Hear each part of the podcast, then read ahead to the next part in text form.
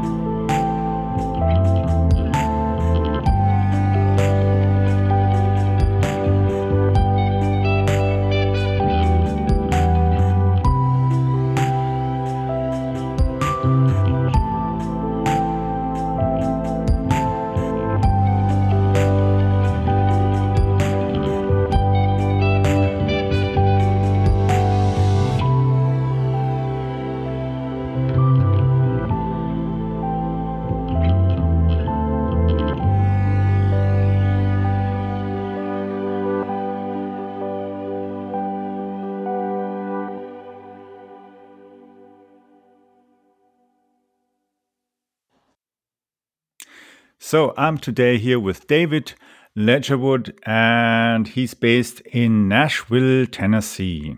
Today's topic is how to scale your B2B niche products when addressing medium to large companies who we want to get as clients. So before we go in deep, Ledge, can you maybe uh, tell us a little bit more about yourself? Thanks, Christian. It's good to be here with you. Absolutely. I'm a 13 time entrepreneur. My current adventure is a company called Ad10, and we work with services businesses, particularly in B2B, who are looking to scale up from that beginning sort of a half million dollars of sales and scale up to that uh, maybe $5 million of, of sales. So there's a very particular jump that companies need to take in the uh, operations and scaling and program build out for revenue. And we like to help them fund that by closing actual deals. So we work very specifically in that space to, to grow that revenue. And when we're done, they can either hire an internal team or, or keep us around. So uh, very focused, very niche, uh, but uh, it's our favorite thing to help founders never have to worry about cash flow again as they scale their businesses. Yeah, that's that's a great thing because everybody needs that, especially when you're growing or you have maybe bought a company and you said, okay, this company has a lot more potential to it. How to get started and everything. So, uh, looking at the topic, how to scale your B2B niche products when addressing uh, medium to large customers, it's of course something where in today's time it's not that easy. And I'm sure you've got some uh, ideas and some experience how to go about it. Absolutely. Uh, well, you use the word niche in there, so I think you know that's really important. So you do need to focus in on what you are are truly excellent at delivering, and you need to be able to explain that. So you know the sales and marketing has to work together, right? Like those customers only will come to you and understand what you're doing if you can explain it in a succinct way. And I also think that one of the key things about scale is really going to be standardization. So our clients, you can get yourself to where you're doing half a million dollars of services in a year by doing that strange thing that that people like to do where they say you know every statement of work and every contract we do is customized to our client and and that's a really good way early on to make sure that you can you know capture that revenue what you will quickly find once you reach a certain scale generally around that sort of half million type of mark where you have i don't know you know five ten clients that are that are happy that you're delivering for you're going to run into issues where you can't scale anymore because you have those standards of delivery around the things that you offer. So it goes hand in hand with that niching down because what you really need to do is now say, which things do we offer in what combinations, the packaging, the pricing, make it really tight. You can't scale sales when you're doing a customized version of everything every time. And it's, this is really something that we learned from software and we brought to the services sector as well. Nobody's surprised when you go to a, a SaaS website, for example, and you see there, you know, three packages there. They have a name, and uh, you know, maybe it's silver, gold, platinum, you know, starter, business, professional, you name it. So we we look at those and we say, you don't get as a customer to negotiate with those companies. Why? Because they're designed for scale, right? You get to go to that and you buy that particular package. Yet in services businesses, you very rarely see that paradigm. When you go to their website, they say every customer is different and we work closely with you to do, you know, each of the individual things that you need.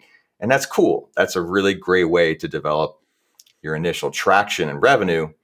But what ends up happening is it becomes unscalable to deliver it and to sell it once you are out of that seat yourself as the founder. So, what we want to be able to do is provide that standardization around the revenue program, the packaging, the pricing, and the delivery. So, all those things become more scalable because we can say, hey, we actually have packages.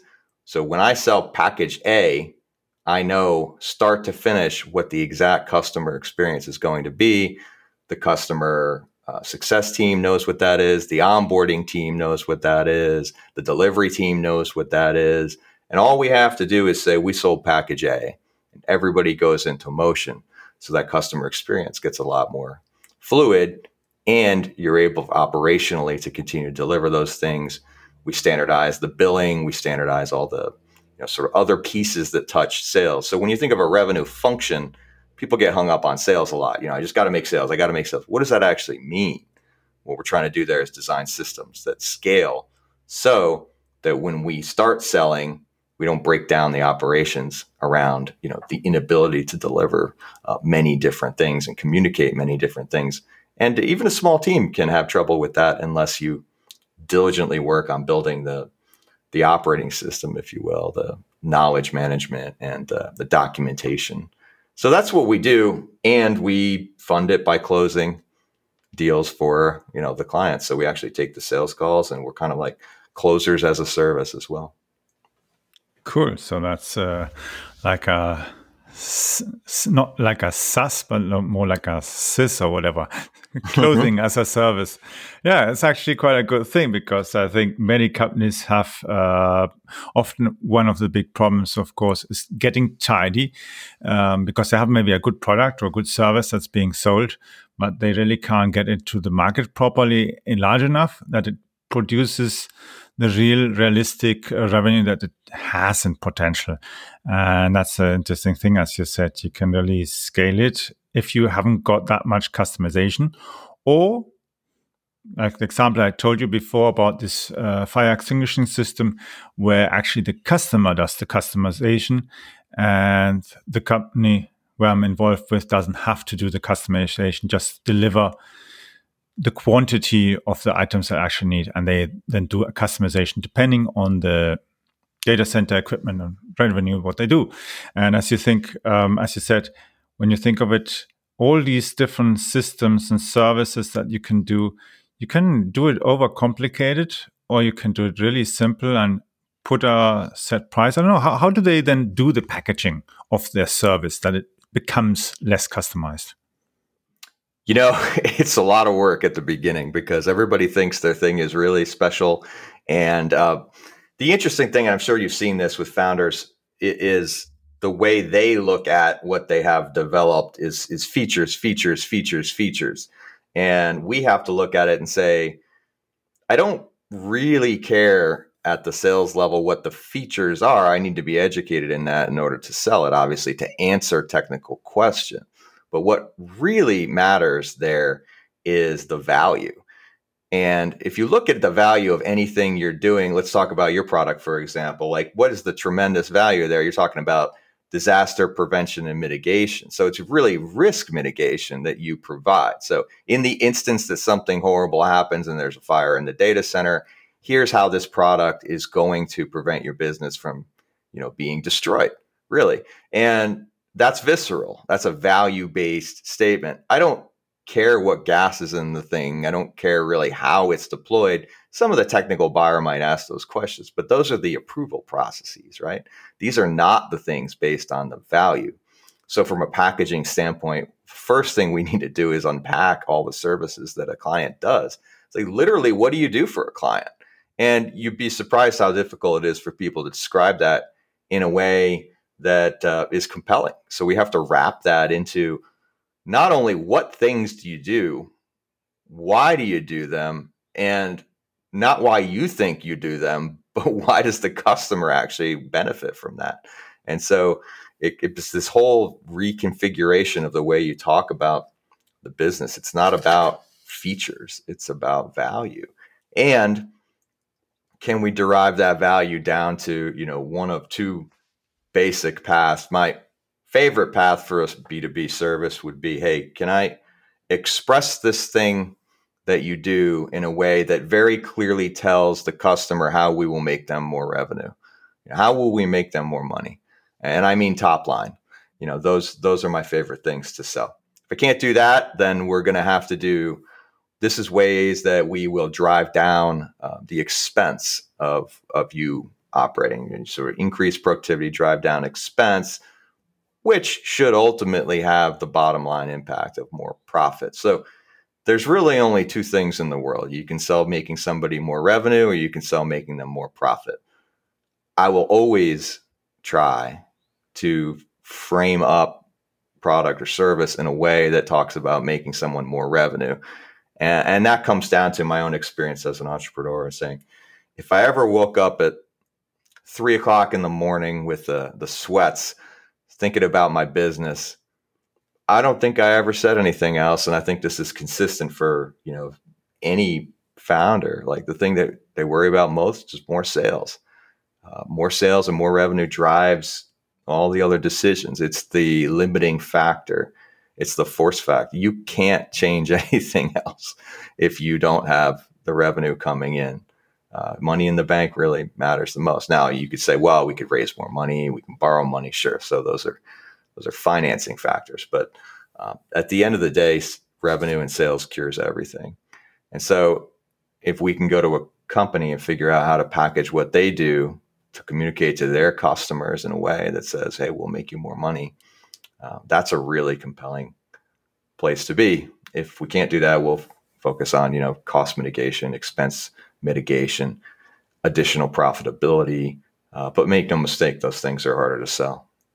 Yeah, and when think of it, once you've done that, this even if they want to raise money, it's much easier then because they already have everything much more organized. They are more, they have greater clarity about what they're doing, and the pitch deck is then as well much tidier. And uh, I can imagine even there, that's something where they might even go and ask for your advice because you have this feeling, this, let's say, this talent that you can simplify things to what really matters and get that across. I would be interested to have those conversations. Yeah. I mean, very often, you know, since we're working with, with services companies, you, you typically end up with a gross margin of, you know, somewhere 30 to 50, if we're lucky, you know, 60s and 70s, right? So, uh, typically not the type of company that would would go raise money, but they very well might uh, take on debt financing. So it never is going to be worse for you if you need to explain your business and show your scalable revenue model. I don't care who you're talking to. It's a good thing to be able to do that. So if you're if you're going to pitch for money, you're going to borrow from somebody, maybe you're going to sell your company, go through due diligence. The things that we do are simply necessary. Now we do them because it's going to unblock your revenue channel. Uh, but yeah, you're right. There's a lot of collateral benefit to that in any of the ways that you might have to wrap up your company and present it. Having your ducks in a row really matters. And I, I would argue having an organized revenue function really forces the rest of your company uh, to be on point because you have to have designed systems then for customer delivery, for operations, for finance, for billing. Uh, you know, sort of goes on and on, right? Marketing has to get in line with the messaging coming out of the, the sales channel because it directly comes from the customer. So we do look at it as a forcing function. If if we're really going to make sales here, we're going to make some changes to the company. Are we all aligned that this is a company that wants to make more revenue? Generally, yes. Uh, however, you know, sometimes people actually are stuck in their ways, and turns out they don't want to do the things necessary to to make more money. Uh, in that case, sometimes they they fail. You know, so unfortunately, with all the vision and you know, sort of other things and passions and all the things you can work on a business for, I agree with all of that. Uh, the end of the day, though, revenue has to be number one, or you just have a passion hobby and so, you know, if I have to advise founders, it's, you know, just really think about you can love your business and what you do and you can have a lofty vision. But if you don't make any sales, you know, it, it's really all for naught. Yeah, and as well thinking, uh, who do you want to have a client? Because when you, for instance, as a um, when we look at the the topic, um, looking at medium to large companies, like for instance, large enterprises and so on, they have a low churn of maybe three to five percent or so, which means that actually if you have them as a client, only 5% of those enterprise clients are going to be leaving you per year, which is very low compared to small companies who might, oh, the price is too high or whatever, or they find something more interesting, they move. yeah, and you want to design your systems in a way that, uh, and this goes to your product design, delivery, your services, you know, the things that you do. Uh, there are certainly mechanisms in your revenue model and delivery that you can design to be sticky and and you ought to do that if you are highly replaceable you know there's no uh, it's in technology what you'd call like a moat you know is there any technical moat? Where you can do the same thing in a service. Like how important and embedded is what you do to your customer? And then really how excellently do you do it? Because virtually no one replaces a vendor that does a fantastic job and can demonstrate uh, you know roi right? So in some senses doing what we do is is the you know the best lowest you know sort of bar for KPIs because we we produce revenue. So uh, it's a it's a good example of what I was was saying. If we can come into a company and you know 10x their revenue, well that that's a pretty good thing. So I can point right at that, and I like to do that for clients too. You know how can we simply demonstrate uh, cash over cash ROI for the thing that you do? no co- company is going to walk away from doing business with you then.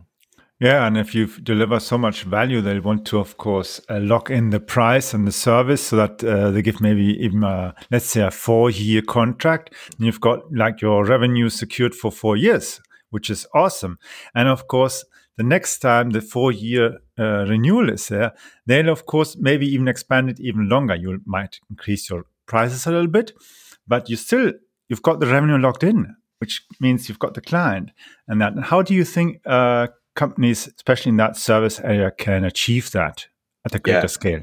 That's a great point. So, contract terms can be written, you know, depending on the buyer. Like, so a larger company is going to have a lot of, you know, sort of their own procurement practices. It can be more rare to get a multi-year contract, but not not unheard of. And uh, if you have the opportunity to think about different billing terms where you could say, you know, hey, if we lock this in for several years, then uh, you can be assured that we will not raise the price on you, and and that's good for budgeting standards.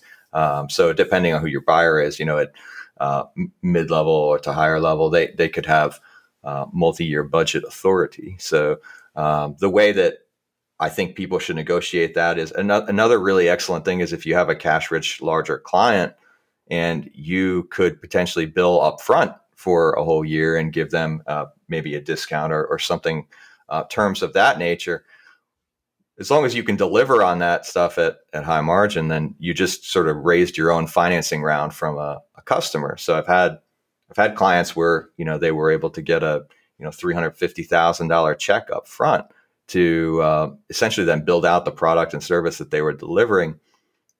And as long as they don't outrun that retainer, you know, make sure that they can actually deliver on the contract. Um, and and they do good cash flow management. You essentially just got interest free loan from your your client that you can use to build you know the rest of your company. So there are substantial uh, strategic ways to to build out contracts like that that can really make a make or break the difference. Yeah, and we think of it even for your balance sheet, and even if you want to uh, get a loan or venture capital or anything of that, you've got that uh, revenue. Even you, if you don't get the money up front, you've got it locked as uh, revenue that's practically booked in your in your mm. deals book, uh, locked in, and you know you've got the contract. And um, realistically thinking, big companies, whether they're big government companies, organizations, or big corporates, in rare occasions they're going to go bust. Um, there are not that many Enrons uh, going around in today, today's time, but uh, it's more the small companies who are suffering from pandemics and so on that, so badly that they can't survive. Um, but nevertheless, when you look at it, there's so much opportunity that you can use, and you scale up, you deliver something really good, and just imagine if you before just had maybe small and a few medium sized, and then you can double or, or, or quadruple your amount of enterprise clients. That can be maybe gets you even over the five million dollars. What would you say? I think you're right. Yeah, and the only thing that I I sometimes advise on a, a, smaller company there is is step your way up through size of client. Uh, don't try to jump essentially two orders of magnitude, which is to say, if you're used to delivering, you know, a service that I don't know, you know, it's ten thousand dollars a month. Um, be careful jumping to you know a hundred thousand dollars a month or greater because you might uh, damage your company. You can't deliver that fast. So you want to take smaller steps up. Be prepared. Don't just go from small business and think, "Hey, we're going to land Coca-Cola or Ford or you know what have you." Think about it from from that standpoint. Are you prepared to operationalize a, a larger client like that? Uh, but you're absolutely right. You can monetize or or essentially borrow against uh, a big company contract in a way that that you can't with um, you know with a smaller yeah. company. Yeah. and the good thing about getting those clients, they're they're good brands, and um, it attracts other clients and so on. For instance, I had um, I've got as a one of my companies, uh, I've got McDonald's as a client, and they were attracted to us uh, because of another client that we have, actually a government client. And it's, it's funny when you think of it. Yeah, they saw that uh, they are our clients, so they decide, hey, if it's good for them, it's good for us as well. And it's a, a great relationship when they think it's over four years that we've got them as a client, and mm-hmm. it's a great thing. And you have all these different brand names eventually time by time. And as well, medium sized companies will see that and think, oh, if it's good for this company and that company and that company, then it'll be definitely, then we're safe. We're not going to do something wrong because some managers, some purchasing managers, some CEOs, maybe if they've borrowed certain money or other kind of situations, they might be fearful of taking a wrong route and opting for the wrong service provider. Then it might be quite a fierce situation trying to get them to sign because they're not sure. Are you going to cope with us? Do you have still capacity and everything? And then when you notice, oh, it's awesome. And that's the thing. I think with, with when you have these enterprise or large companies, you have to standardize because they want to have uh, consistency in the way you deliver. And it helps you as well to reduce your own costs because it's all consistent. You have maybe standard um, operation procedure manuals and other stuff. So everything gets cleaner. It's not like, oh, we do it today like this, or today we do it tomorrow. It's like a painter painting houses. Today he paints the houses in pink, and tomorrow he decides to paint, paint them in yellow. And maybe on Sunday he'll paint them in white. It'll look a mess. It'll look a mess, but uh, even those things, those services as well. Just imagine a big corporation says, we want to paint the, the back, the, the houses, the buildings of our factory there are maybe five or six buildings. You can't have in the middle of a factory a pink building. You say we we didn't agree to this. That was supposed to be grey, boring grey, and you made it pink. Oh well, I, I want to be a bit artistic. it doesn't work. No, you have to no. pay for the paint again and have painted gray, and maybe it costs even more paint because you have to do it five times until the pink disappears. Well, you mentioned a really important thing about booking large logos, and uh, people will very often try to get that very large client in order to say, you know, McDonald's is my client, for example, which is, mm-hmm. is a mm-hmm. fantastic thing to do because there's a, a psychological concept of uh, social proof, right? That, you know, mm-hmm. like just like you said, that if, you know, a company that aspires to be a, an excellent large company sees a big logo on your on your book of business, they're going to feel a little bit better about you know doing business with you. It checks that box. It's there used to be a, a, you know a saying in the in the 80s you know nobody ever got fired for buying IBM and it's the same thing right so mm-hmm. um, if I and I see this happen so my warning for small services companies when you're going after the the big logos is make sure that you read in the contracts uh, and and take out or negotiate clauses where they may prevent you from using the uh, the logo or or likeness or brand in order to promote your own business. So, uh, very typically, the standard contracts that I see from large companies will say, "You can't tell anybody about the work we did together," and you're doing, you know, you're so excited about getting the big client that you kind of skim over that and you don't think uh, what the important implications of that are. So now you're doing business with McDonald's. That's great, but you can't tell anybody. And a lot of corporate contracts have that, and where we have to actually go back and uh, renegotiate and um, you know make sure that those clauses are not in there. Uh, and you can you can have it written in such a way that you know well, well we need written approval first from you know our direct client or you know something. Almost always they'll budge on it mm. unless there's mm-hmm. some major trade implement uh, you know implications. But um, that's just something to to watch out for as you you start doing business with those big companies. Exactly. And even if you start doing government tenders and so on, there's pages and pages. I just did uh, documents for a tender. It, we had so many documents and just the, the, the government um, tender rules and the, and the um, terms of delivery, terms of service, terms of payment. It was pages and pages of stuff. And you have to go through this whole stuff and, and read it and see and discuss with the partners. Okay, what does this mean? Sometimes some of them don't understand, and you have to explain it. If this and this happens, well, how likely is that going to happen? Mm, maybe less than 1%. But if it happens, it might be a very adverse situation. And that's where I see always is good, as you say, not only just to read the terms, but if you are not used to reading that kind of terms, maybe to get advice from somebody who, who knows this, who's maybe done this kind of stuff, even if it's a lawyer and uh, we in, in Europe uh, tend companies usually tend at a certain size and eventually to start hiring lawyers and have them on their own payroll because you've got so much stuff and so much paperwork that it pays off to have them to do the standard stuff. And when there's something really special, then you go and hire a law firm who is specialized in some kind of litigation or some kind of very special uh, contracting that is not typically the stuff that your own internal uh, law expert actually handles. And then you can mitigate and, and the, the salary that he might cost, um, you can pay ten, it pays off 10 times the amount you would have otherwise lost if you've been silly enough to sign a contract without actually knowing what you're getting yourself into.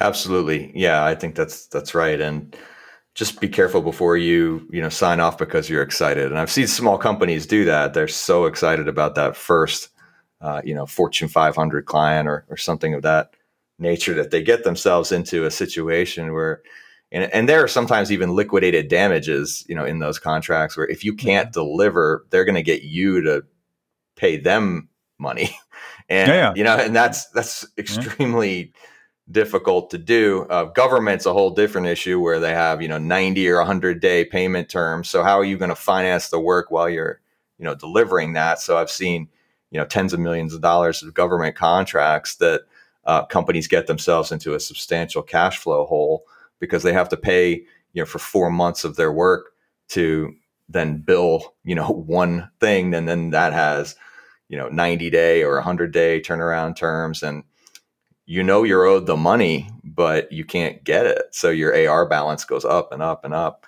Um, yeah, so it's it's challenging. Exactly, and they might not even pay in, uh, in time, although they were supposed to pay.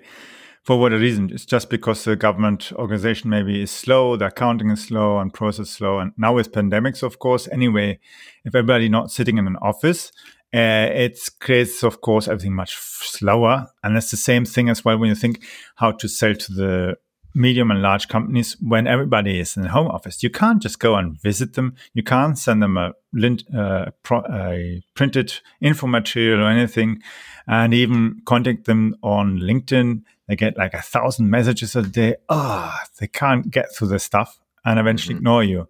So you have to think, okay, how do I find a new way to actually get through to the person with my niche product, which is going to sol- solve the problem. That's clearly, but you have to go through the noise. And as you're scaling, you have to scale all of your processes in the same manner. People get excited about, well, you brought me 10 new clients, but they don't know how to scale their billing operation or they mm-hmm. don't know how to scale their delivery or mm-hmm. there's not enough project managers. You have to keep hiring people. Uh, it's really easy to get upside down in your cash flow if you grow your sales too fast because you actually need to do the things that you were selling. And so we became aware of, you know, as our systems worked better and better for clients that we sometimes had to to pump the brakes and say, you know, can we make sure that you can actually deliver this? And we would see the billing times go up and up and up because they weren't able to you know handle the the AR because they didn't have proper billing in place. So we have to come in and work on the finance thing. So it's a very interesting you know sort of uh, connected system. I think people sometimes think sales is you know just out there on its own and everything else you know it won't matter. Let's just bring more clients in. You need to be able to do all the mechanisms necessary to deliver for clients and to build the clients and you know actually scale the organization. So uh, you have to think about that in lockstep yeah, and when you compare it with the SaaS system, uh, most SaaS systems are nowadays um, invoice or let's say charge on credit cards, not not on a niche product or niche human resources service or anything of that. You can't not necessarily uh, charge a credit card uh, from the enterprise company.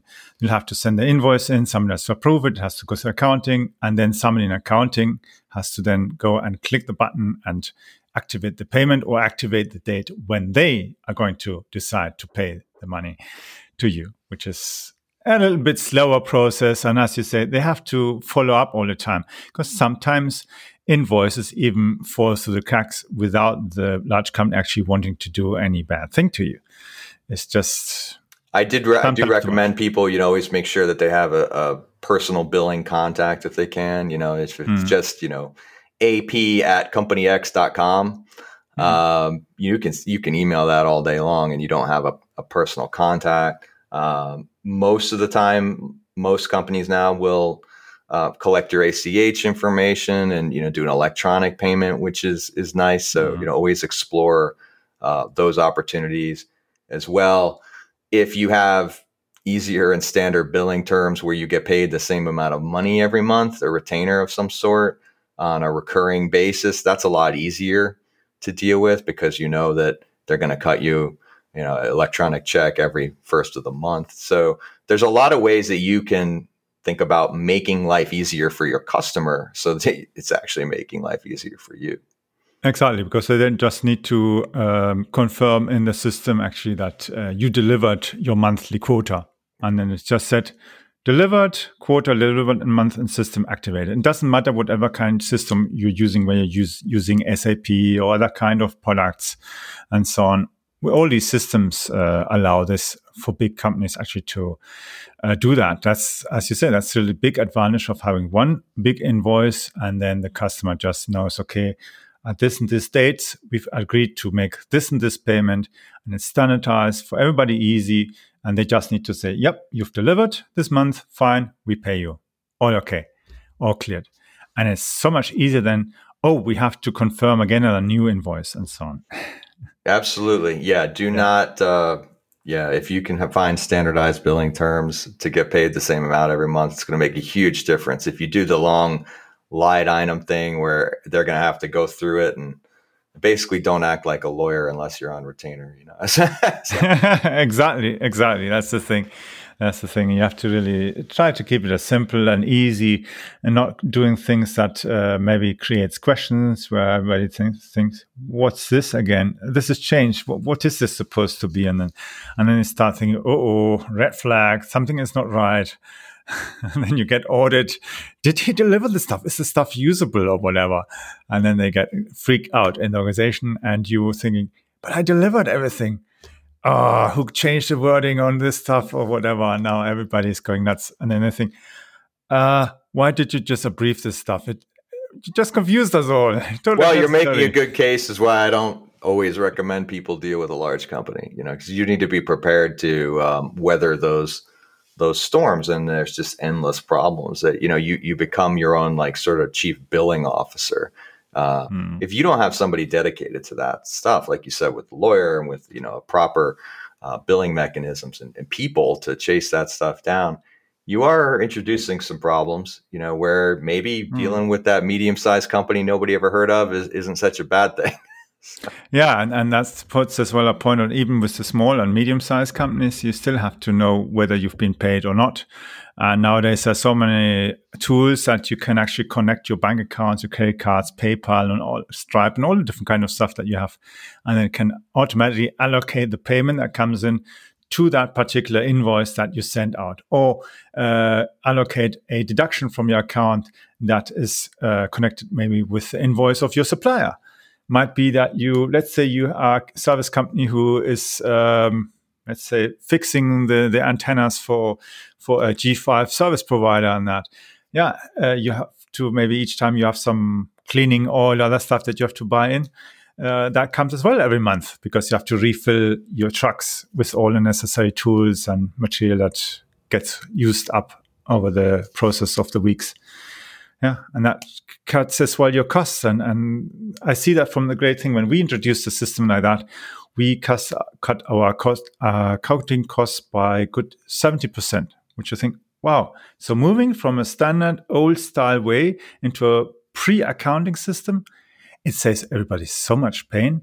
And you notice when a client hasn't paid because you see it, it pops up all the time, right? I see, oh, this invoice doesn't have a payment and it still doesn't have a payment. And it automatically knows this system should have been paid 15 days ago. Mm-hmm. And you know, okay, I have to make a call, send an email, find out what's the problem. And, and somebody needs to do that, right? It has to be exactly. somebody's job to chase that stuff. And so often we see companies because anybody checking on this, this is luckily for it, it also helps then because we like we like getting paid our commission checks. So we're tracking the things. And I can tell you right away that a lot of times people are just not billing. And it's, it's been six months since you started this contract and nobody's invoiced it. And so, you know, we keep up with that. so it's kind of a, a forcing function as well. But uh, yeah, I mean, you make you make great points. And I, I think that uh, the overarching way to think about that is always looking at the data that you need in your business and uh, you can put in place all these different disparate systems and you know a constellation of different SaaS products. Do they talk to each other? Are you reporting properly between them? And, and I'm not talking about things that huge companies have to do. In in our business we have I think now 16 different SaaS bills every month tying together the different pieces of our business. And we're trying to make it more efficient. And yet, still, things fall through the cracks. And you want system A to talk to system F and make sure that this data moves over here or over there. Uh, you have to become your own chief information officer, you know, as well. And and I think that's a challenge for small businesses that are not prepared just to get in the weeds and make sure all the systems and data are are getting pushed around to the right places. Yeah, and maybe as well traditionally not used to it. They have maybe some software that's maybe in place for the last uh, 20 years and it's so outdated, but it's still okay and we don't need any more. And we're just a small company, sort of. Uh, so they have always these excuses why not to modernize. And eventually the software is so old that they can't even export the data and import it into a new system properly because half of the stuff is missing. It doesn't allocate anymore. And even if they stay with the same manufacturer, it just doesn't fit. That's the good thing about SaaS. If you are in the SaaS, they update it for you and you have no of these headaches. Oh, I have to reinstall a new software. It's done and you're up to date all the time. Okay, if they make this cool up the update, then they'll roll back and install it over the weekend and it's working again. But it's still better than trying to uh, keep the software for 20 years and then decide, oh, we need to update, but who, what? the tool can't even do this or that. Uh, we have to key all the data by hand. that can be a nightmare. And then you know you haven't got time to do your sales. You can't I've, even deliver. I've had my experience of dealing with digital transformation of legacy software and companies and and all that and uh, I have now taken the position that I'm not I'm not working with anybody that does uh, not run on SaaS, and you know, so we actually have a, a requirement of certain, you know, sort of uh, the, almost the the stack that the company runs on. It just it simply is untenable to work in those situations. I'll be happy to send the referrals for digital transformation work to uh, anybody who's listening and because I don't want I don't want to do it anymore. And uh, you know and part of that is so when I talk about niching down if you circle around on the, the topic again part of niching down is knowing who you just simply don't deal with. And for us we looked at certain things and said you know I could help I could help your company but you don't use the CRM that we are certified in and um, we are not going to do it. We, we can't do it. If you'd like to switch over, we'll help you switch over. Uh, and some people don't, you know, don't like that. But we know that our expertise and our system works in a certain way, and you know our processes and the things we do. We need the tools we're f- familiar with, and uh, so we can essentially just decline work because they don't use the the systems that that we need them to use, and, and that's okay. You know, I, I'm not I'm not going to fault anybody for doing what they're doing for certain reasons. It's just not a right fit for us. So it helps us, uh, you know, select out of customers that we don't want to deal with. Yeah, and you more focus and you reduce as well your churn. it's like with enterprise companies. The less problems you have, the more you're better fit and they are better fit. Everybody benefits uh, to a much higher degree. The quality is better. Everybody's happier. The revenue fits and, and your time that you allocate for your customer fits as well to what you're billing and what he gets out of it. And everybody is then much happier. That's the plan. Yeah, I will often talk to you know the CEOs and that we work with, and and I'll say, you know, we'll close that deal for you and the things that they're asking for. But are you sure that you really want to do this? Is this not just a distraction? That is not the core product or service that your company offers. I know they're dangling $50,000 in front of you for a custom, you know, approach. But is that just a distraction? Because you're going to have people that you have to pull off on. You're going to have to manage, you know, a forked process. It's it's not dissimilar to you know a SaaS company that would be willing to fork their code uh, for a, a, major customer. The overhead, maintenance, and uh, you know problems that come out of, of doing that are substantial. And so sure, you know, we could get a big commission from closing that thing, but I don't think it's the best thing for the company. And I'll I'll tell our founders that. So you know, we we want to be responsible when we're booking revenue that isn't just uh, uh, you know a bad move for the, the company, even though it looks like a big number. Yeah, that's true. So it was great having you here on the show. Um, how can people get in touch with you if they want to find out more, do business with you, or, or get your advice in that? Oh, I sure appreciate that. It's good being here. Uh, great conversation. Well, I I uh, am a co-host on a podcast myself. It's Leaders of B2B.com. So you can check that out. It's on all the major distribution platforms where I interview uh, B2B leaders in all kinds of different spaces. Um, our website is add10.co. It's ADD numeral one zero dot CEO. You can always reach out to us there.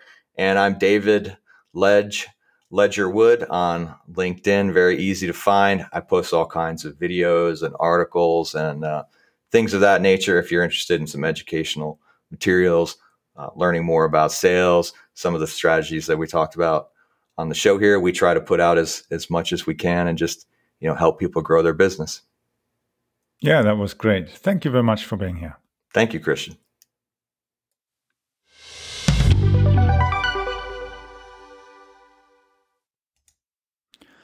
I hope you enjoyed today's episode of The Growth Zone with Christian Bartsch. Thank you for listening. Please leave a review or rating here on iTunes or on podchaser.com. If you found the content helpful, then share it on social media. I would like to invite you to follow our show so that you don't miss the upcoming interviews with leaders in the market simply visit the website follow.prmediareach.com. I will be adding the link also to the description of this episode so that you just need to click on that link. For those of you who are listening and signing up to follow the show, I have reserved a free copy of the Ultimate Guide on Content Marketing. This is the strategy that got me top corporate clients like McDonald's, Linde, Hewlett Packard, Deutsche Bank, Volvo, and many others. That strategy has been working for over 10 years. It also got me contracts with police, transport authorities, military, and several universities, and even leading research institutes. For sure, it also worked wonders as it got me many small, medium sized entrepreneurs and enterprises as clients. And that even included international clients from all around the world. The link to sign up for our free broadcasting service and the guide is follow.prmediareach.com. That will give you access to the most recent version of my ultimate guide on content marketing. You can follow me as well on Twitter by using the Twitter handle CAP Bartsch. That's spelled Charlie Alpha Papa Bravo Alpha Romeo Tango Sierra Charlie Hotel. Yes, that is CAP Bartsch.